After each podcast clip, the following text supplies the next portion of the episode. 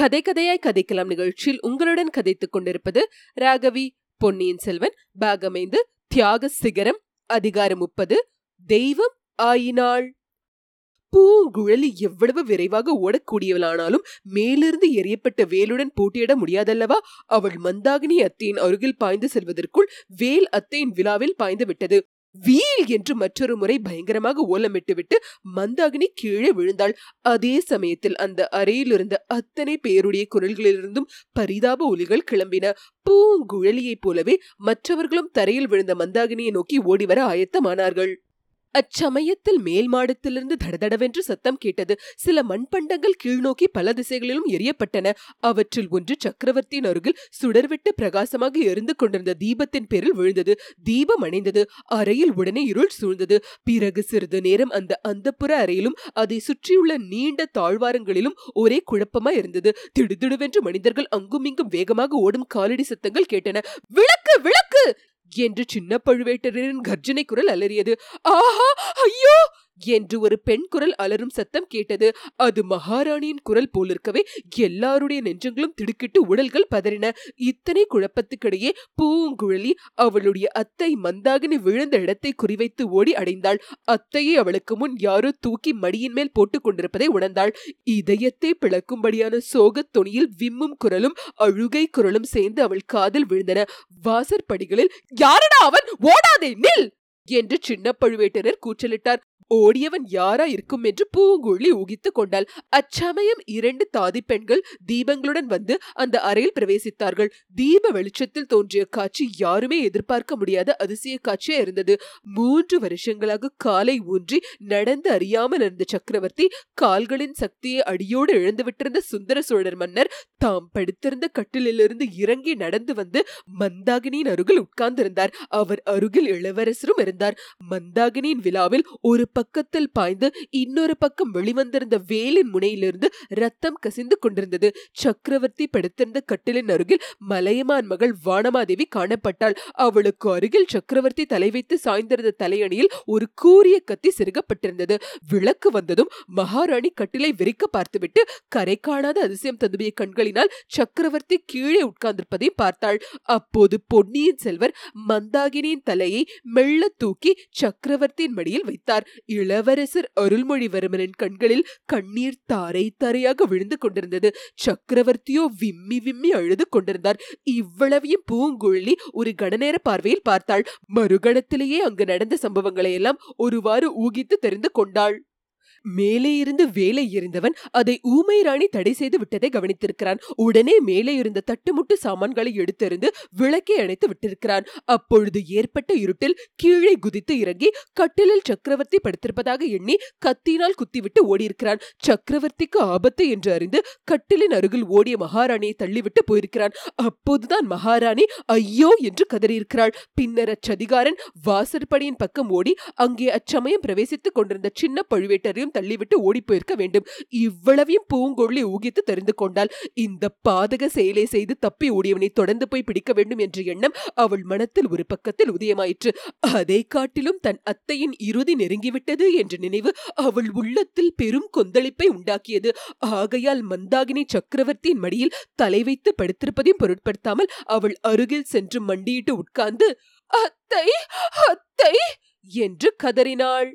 ஐயோ நீ சொன்னது உண்மையாகி விட்டதே. பாவி உன்னை தனியாக விட்டு விட்டு போனேனே. என்று அழுது புலம்பினாள். ஆனால் மந்தாகினியோ அவள் இருந்த பக்கமே திரும்பி பார்க்கவில்லை. அவளுடைய கண்கள் சக்கரவர்த்தியின் திருமுகத்தை ஆவலுடன் அண்ணாந்து பார்த்த வண்ணம் இருந்தன. ஏன் அவளுடைய கரத்தை பிடித்துக்கொண்டு கண்ணீர் உகந்த இளவரசர் மீதே அவளுடைய கவனம் செல்லவில்லை? பூங்குழலியை கவனிப்பது எப்படி? பூங்குழலி மேலும் புலம்பத் தொடங்கிய போது இளவரசர் தமது விம்மலை அடக்கிக் கொண்டு சமுத்திரகுமாரி இது என்ன?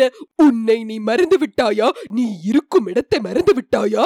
என்று சொல்லிக் கொண்டே எழுந்தார். பூங்குழியும் சிறிது வெட்கம் அடைந்தவளாய் துயரத்தை அடக்கிக் கொண்டு எழுந்து நின்றாள். அரசே எனக்கு என் அத்தையை தவிர இவ்வுலகில் யாரும் கதி இல்லை! என்று விம்மினாள்.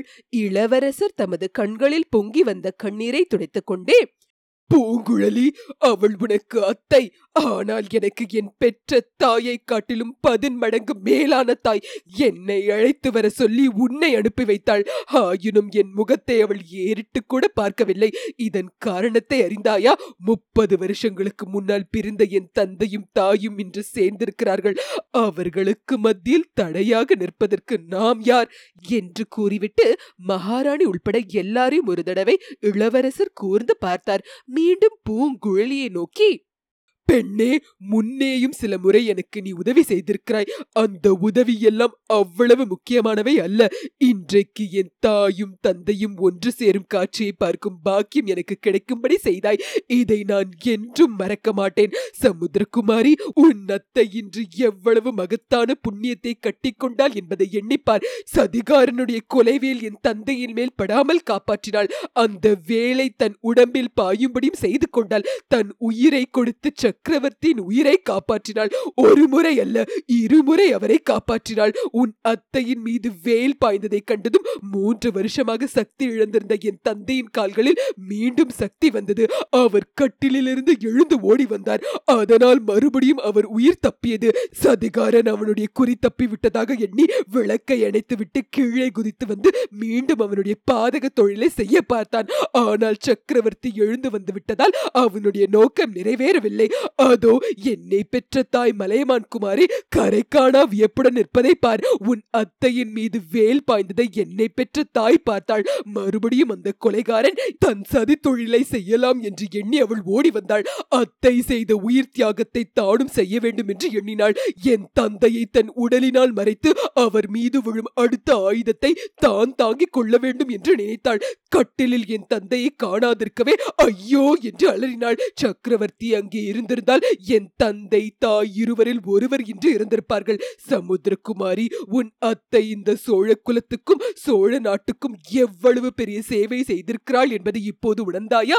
சதிகாரனுடைய ஆயுதத்தினால் சக்கரவர்த்தி மாண்டிருந்தால் சோழராஜும் சின்ன பின்னம் பட்டு போய்விடும். பழுவேட்டரர் குலத்துக்கு என்றென்றும் மாறாத பழிசொல் ஏற்படும். என் தந்தையின் உயிரையும் தாயின் உயிரையும் மட்டும் உன் அத்தை காப்பாற்றவில்லை.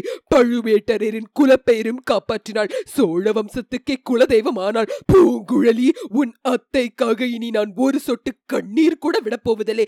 அவளுக்காக நீயும் அழ வேண்டியதில்லை. வேறு யாரும் துக்கப்பட வேண்டியதில்லை. இத்தகைய தெய்வ மரணம் யாருக்கு கிடைக்கும்? முப்பது வருஷங்களாக பிரிந்திருந்த பத்திக்காக உயிரை கொடுக்கும் பாக்கியம் யாருக்கு கிடைக்கும்? அவருடைய மடியில் தலையை வைத்துக்கொண்டு நிம்மதியாக உயிரை விடும் பேரு யாருக்கு கிடைக்கும்? என்று கூறிவிட்டு இளவரசர் மீண்டும் ஒருமுறை சுற்றுமுற்றும் பார்த்தார். அந்த அறையிலும் வாசற்படி அருகிலும் நின்றவர்கள் அனைவரும் தம்முடைய வார்த்தைகளை கேட்டுக் கொண்டிருக்கிறார்கள் என்பதை பார்த்து கொண்டார். மேலும் கூறினார் பூங்குழலி உன் அத்தை இருந்து விட்டால் நீ அனாதை ஆகிவிடுவாய் என்று அஞ்ச வேண்டாம். நீ இன்று செய்த உதவியை நான் என்றும் மறக்க மாட்டேன். உன்னிடம் என்றென்றும் நன்றி உள்ளவனாய் இருப்பேன் நான் ஒருவேளை மறந்துவிட்டாலும் சின்ன பழுவேட்டரர் மறக்க மாட்டார். உன் அத்தையும் நீயும் இன்று அவருக்கு எத்தகைய உதவிகள் செய்திருக்கிறீர்கள்? சக்கரவர்த்தியின் மீது வேலோ கத்தியோ பாய்ந்திருந்தால் உலகம் என்ன சொல்லியிருக்கும்? தஞ்சை கோட்டை தளபதியான பழுவேட்டரையரும் அந்த பாதக செயலுக்கு உடந்த என்றுதான் ஊரார் உலகத்தார் சொல்லுவார்கள் கோட்டை வாசலில் கொடும்பாளூர் வேளார் வேறு காத்திருக்கிறார். பழுவூர் குலத்தை அடியோடு ஒழித்து கட்டுவதற்கு அவருக்கு வேண்டிய காரணம் கிடைத்திருக்கும். அவ்வளவு ஏன்? இன்றைக்கு உன் உதவியினால் கோட்டைக்குள் வராதிருந்தால் கோட்டை தளபதியின் மேல் எனக்கு கூட தான் சந்தேகம் உதித்திருக்கும்.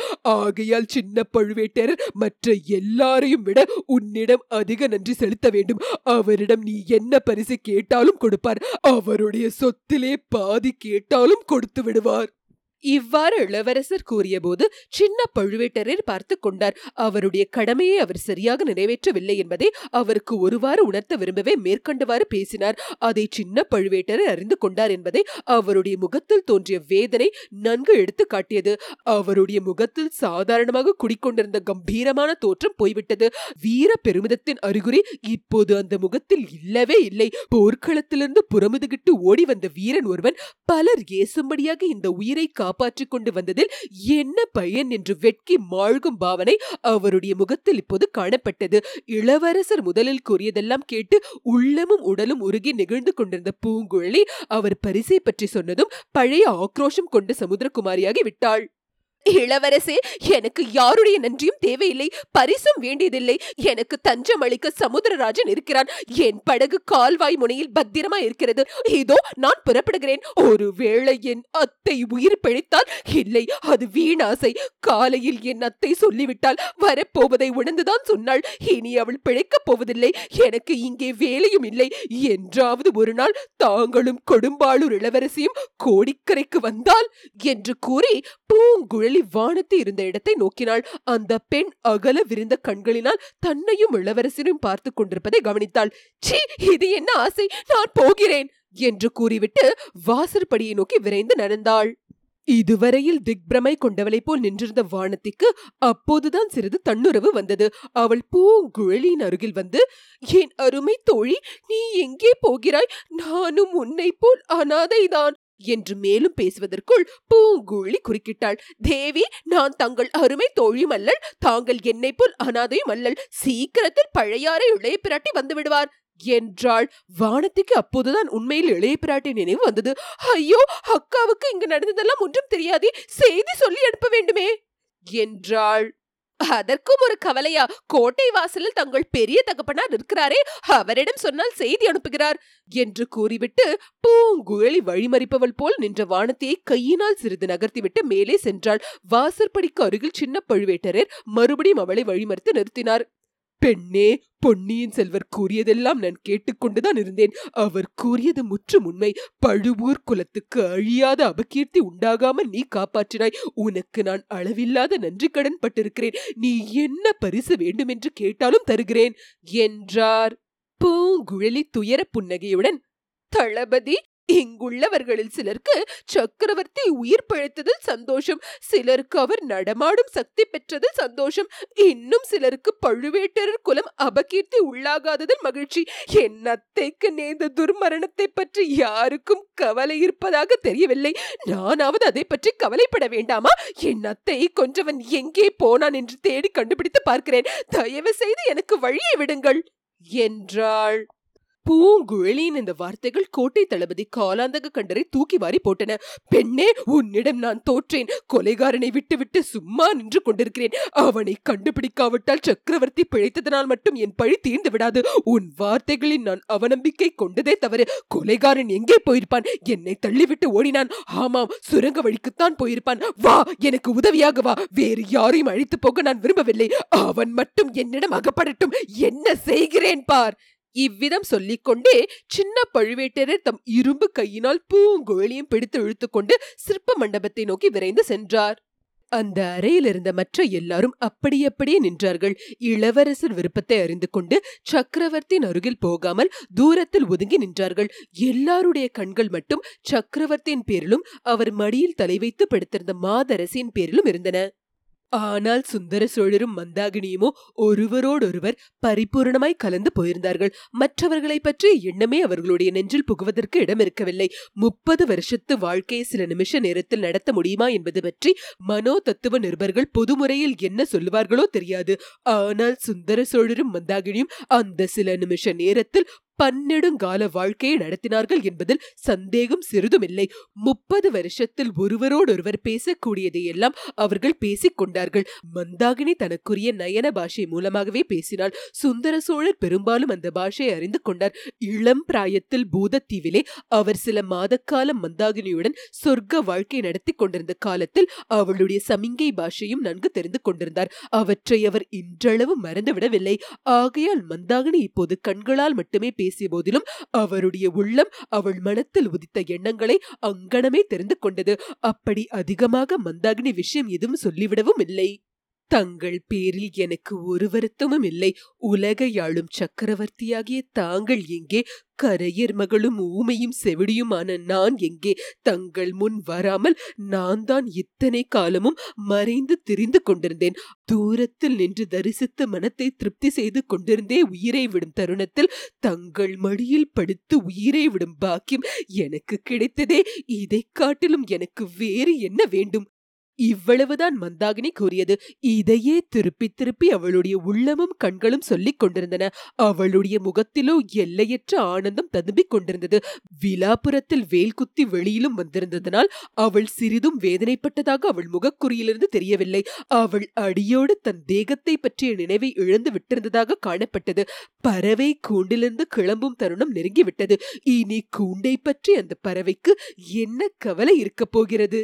சுந்தர சோழரும் தமது உடம்பை பற்றிய நினைவை மறந்து விட்டார் அதனாலேதான் அவர் தமது கால்கள் பலவீனம் அடைந்திருந்ததை கூட மறந்து கட்டிலிலிருந்து இறங்கி மந்தாகினியிடம் ஓடி வர முடிந்தது. ஆனால் சுந்தர சோழர் மந்தாகினியைப் போல் சில வார்த்தைகள் சொல்வதோடு திருப்தி அடையவில்லை. எத்தனை எத்தனையோ விஷயங்களை அவர் சொல்லிக்கொண்டே இருந்தார். அவருடைய கண்கள் சொல்லிய விஷயங்களை அவருடைய உதடுகள் வார்த்தைகளால் முணுமுணுத்துக் கொண்டே இருந்தன. அந்த அறையில் இருந்த மற்றவர்களுக்கு அவர் பேசிய வார்த்தை ஒன்று கூட புரியவில்லை. ஆனால் மந்தாகினிக்கு எல்லாம் விளங்கிக் கொண்டு வந்தது. ஆமோதிக்க வேண்டிய இடத்தில் தலையை ஆட்டி ஆமோதித்தாள். மறுக்க வேண்டிய இடத்தில் தலையை ஆட்டி மறுத்தாள். ஆனந்தமடைய வேண்டிய இடத்தில் ஆனந்தப்பட்டாள். ஆறுதல் கூற வேண்டிய இடத்தில் ஆறுதலும் தெரிவித்தாள். என் உயிருக்கு உயிரானவளே நீ இன்று எனக்காக உன் உயிரை விடுகிறாய். என் உயிர் மட்டும் எத்தனை நாள் இருக்கும் என்று எண்ணுகிறாய். நான் கல் நெஞ்சமுள்ள பாவிதான் ஒத்துக்கொள்கிறேன். ராஜ்யமாளும் விதிக்கு பிறந்தவர்கள் இவ்விதம் நெஞ்சை கல்லாக செய்து கொள்ள வேண்டியிருக்கிறது. இல்லாவிடில் ராஜ நிர்வாகம் எப்படி நடக்கும்? பூதத்தீவில் நான் உன்னை விட்டுவிட்டு வந்ததில் முதலில் நான் செய்த பெரும் குற்றம். அதன் விளைவாக இன்னும் பல குற்றங்களை செய்ய வேண்டி இருக்கிறது. அந்த சொர்க்கத்துக்கு இணையான தீவில் நாம் எவ்வளவு ஆனந்தமாக வாழ்ந்தோம். அது நீடித்திருக்க கொடுத்து வைக்கவில்லையே. கடவுளே சதி செய்து விட்டாயே. என்னை சேர்ந்தவர்கள் எல்லோரும் சதி செய்து விட்டார்களே. யுவராஜ பட்டாபிஷேகம் ஆனதும் உன்னை தேடி வர வேண்டும் என்றிருந்தேன். உன்னை தேடி கோடிக்கரை வரையில் ஓடி வந்தேன். பாவிகள் நீ கடலில் குதித்து செத்துவிட்டாய் என்று சொன்னார்கள். என் பிராண சிநேகிதன் என்று எண்ணியிருந்த அனிருத்தன் ஏமாற்றி விட்டான். ஆமாம் ஆமாம் நீ சொல்வது தெரிகிறது. நீ கடலில் குதித்தது உண்மைதான் என்றும் பிறகு யாரோ உன்னை காப்பாற்றியதாகவும் சொல்லுகிறாய். ஆனால் இது அனிருத்தனுக்கு தெரிந்திருந்தும் அவன் சொல்லவில்லை. அதனால் வந்த விபரீதத்தை பார். உன்னை பார்க்க நேர்ந்த போதெல்லாம் உன் ஆவியை பார்ப்பதாக எண்ணிக்கொண்டேன். என்னை பழி வாங்குவதற்காக வந்து சுற்றுகிறாய் என்று நினைத்துக் கொண்டேன் என் அருமை குமார் குமாரனை நீ காவேரி வெள்ளத்திலிருந்து எடுத்து காப்பாற்றியிருக்க நீதான் அவனை காவேரியில் தள்ளிவிட்டாய் என்று எண்ணிக்கொண்டிருந்தேன். ஆஹா நீ மட்டும் உயிரோடு இருக்கிறாய் என்று அறிந்திருந்தால் என் வாழ்க்கை எப்படியெல்லாம் இருந்திருக்கும்? இந்த பெரிய சாம்ராஜ்யத்துக்காக உன்னை நான் கைவிட்டிருப்பேன் என்று நினைக்கிறாயா? ஒரு நாளும் இல்லை. இவ்விதம் சுந்தர சோழர் தம் உள்ளத்தில் பொங்கி ததுமைய எண்ணங்களையெல்லாம் வாய் வார்த்தைகளினால் முணுமுணுத்துக் கொண்டே வந்தார். கடைசியாக அவர் கூறினார் இரண்டு நாளைக்கு முன் நீ என் முன் வந்தபோது உன்மேல் விளக்கை விட்டெறிந்தேன். உன்னை மறுபடியும் பார்த்த போதெல்லாம் அருவருப்பு காட்டினேன். அதற்கெல்லாம் நீ என்னை மன்னிக்க வேண்டும். பல வருஷ காலமாக நீ ஆவியாக வந்து என்னை துன்புறுத்துகிறாய் என்று எண்ணித்தான் இருந்தேன். நள்ளிரவில் நீ இதே அறையில் என் முன் தோன்றி ஏதேதோ கூறினாய். என் மக்களை நீ சபிக்கிறாய் என்று எண்ணம் கொண்டேன். அப்போது ஏற்பட்ட வெறுப்பு உன்னை நேரில் பார்த்தபோது தீரவில்லை. உண்மையில் நீ எங்கள் குல தெய்வமாக வந்தாய். எனக்கும் என் மக்களுக்கும் தீங்கு நேராமல் தடுப்பதற்காக வந்தாய். அதையெல்லாம் நான் தெரிந்து கொள்ளவில்லை. என் மகள் குந்தவை எடுத்து கூறிய பிறகுதான் தெரிந்தது. ஐயோ எப்பேற்பட்டு தவறு செய்தேன். அதற்காகவெல்லாம் என்னை மன்னித்து விடு. உன்னிடம் எனக்குள்ள அன்பை இனி எப்படி காட்டுவேன்? அதற்கு வழி இல்லாமல் செய்து விட்டாயே. என் குமாரர்களுக்கு பட்டம் கட்ட வேண்டாம் என்று சொன்னாய். அதன் நியாயம் எனக்கே தெரிகிறது. ஏன் தலையை அசைகிறாய்? என் நன்மைக்காகவும் என் குலத்தின் நன்மைக்காகவுமே சொன்னாய். அதில் தவறு ஒன்றுமில்லை. ஆனால் இங்குள்ளவர்கள் ஏதேதோ சொல்லி என்னை பைத்தியமடிக்க பார்க்கிறார்கள். உனக்கு குழந்தை பிறந்திருக்கிறது என்று சொல்லுகிறார்கள். அது உண்மையானால் சொல்லிவிடு. உன் மகன் இருந்தால் சொல்லிவிடு. அவனுக்கு என்னால் இயன்றதை செய்து உனக்கு செய்த துரோகத்துக்கு பரிகாரம் தேடுகிறேன். இவ்விதம் சுந்தர சோழர் கூறியபோது மந்தாகினி பறக்க பறக்க அவரை பார்த்துவிட்டு பிறகு சுற்றுமுற்றும் பார்த்தாள். வாசற்படியின் அருகில் நின்ற பொன்னியின் செல்வர் மீது அவளுடைய பார்வை தங்கி நின்றது. உடனே இளவரசர் தந்தையும் தாயும் இருந்த இடத்தை நெருங்கி வந்தார். தாயின் அருகில் உட்கார்ந்தார். மந்தாகினி இளவரசரை தன் கையினால் தொட்டுக்கொண்டு சக்கரவர்த்தியின் திருமுகத்தை பார்த்தாள். இவன்தான் என் புதல்வன்! என்னும் பொருள் அந்த பார்வையிலிருந்து மிக தெளிவாக வெளியாயிற்று. இவ்வாறு இரண்டு மூன்று தடவை மந்தாகினி சக்கரவர்த்தியும் பொன்னியின் செல்வரையும் மாறி மாறி பார்த்தாள். பின்னர் கண்களை மூடிக்கொண்டாள். சிறிது நிமிர்ந்திருந்த அவளுடைய தலை சக்கரவர்த்தியின் மடியில் நன்றாக சாய்ந்தது. மந்தாகினியின் உயிர் அவளுடைய உடலை விட்டு பிரிந்தது. சுந்தர சோழ சக்கரவர்த்தி விம்மி விம்மி அழுததை இன்று வரை யாரும் பார்த்ததும் இல்லை கேட்டதும் இல்லை இன்றைக்கு அவர் ஓ! என்று கதறி அழுததை பார்த்தும் கேட்டும் எல்லாரும் திகைத்து போனார்கள். இளவரசர் அருள்மொழிவர்மர் மட்டுமே மனத்தெளிவுடன் இருந்தார். அவர் சக்கரவர்த்தியை பார்த்து கூறினார் தந்தையே என் அன்னையின் மரணத்துக்காக தாங்கள் வருந்த வேண்டியது இல்லை. அவர் மரணமடையவில்லை. என்றென்றைக்கும் நம் சோழ வம்சத்துக்கு அவர் குலதெய்வமாக விளங்குவார். என்றார். ஆயினும் சுந்தர சோழர் விம்மி அழுவது நின்றபாடு இல்லை. மந்தாகனின் மரணத்துக்காக அழுதாரா? அல்லது அதே சமயத்தில் வெகு தூரத்தில் நடந்த இன்னொரு துயர சம்பவத்தின் அதிர்ச்சி அவர் உள்ளத்தில் தோன்றியதனால் அழுதாரா என்று யார் சொல்ல முடியும்? இளவரசர் அருள்மொழிவர்மர் கூறிய தேறுதல் மொழி மட்டும் உண்மையாயிற்று. பொன்னியின் செல்வர் பிற்காலத்தில் ராஜராஜ சோழர் என்ற பெயருடன் சிங்காசனம் ஏறியபோது ஈழத்து ராணி என்று அவர் அழைத்த மந்தாகினி தேவிக்கு தஞ்சையில் ஒரு கோயில் எடுப்பித்தார். அது சில காலம் சிங்கள நாச்சியார் கோயில் என்ற பெயருடன் பிரபலமாக விலகி வந்தது. நாளடைவில் அதன் பெயர் திரிந்து சிங்காச்சியார் கோயில் என்று ஆயிற்று. இன்றைக்கும் தஞ்சை நகரின் ஒரு பகுதியில் சிங்காச்சியார் கோயில் என்ற பெயருடன் ஒரு சிறிய சிதலமான கோயில் இருந்து வருவதை தஞ்சை செல்லுகிறவர்கள் விசாரித்து தெரிந்து கொள்ளலாம். இத்துடன் அதிகாரம் முப்பது முற்றிற்று. கேட்டு கதைக்கலாம் நிகழ்ச்சியை கேட்டு எங்களை ஆதரிக்கும் அன்பர்கள் அனைவருக்கும் எங்கள் சிரம் தாழ்ந்த வணக்கங்கள். மேலும் நன்கொடை மூலம் ஆதரவு அளிக்க விரும்புவோர் டபிள்யூ டபிள்யூ டபிள்யூ டாட் கேட்டு கதைக்கலாம் டாட் காம் என்ற இணையதளத்தின் மூலம் சேர்ப்பிக்கலாம். கேட்டு கதைக்கலாம் அலைவரிசையை உங்கள் உற்றார் உறவினருக்கு பகிர்ந்து மேலும் ஆதரவு அளிக்குமாறு விண்ணப்பிக்கிறோம். நன்றி வணக்கம்.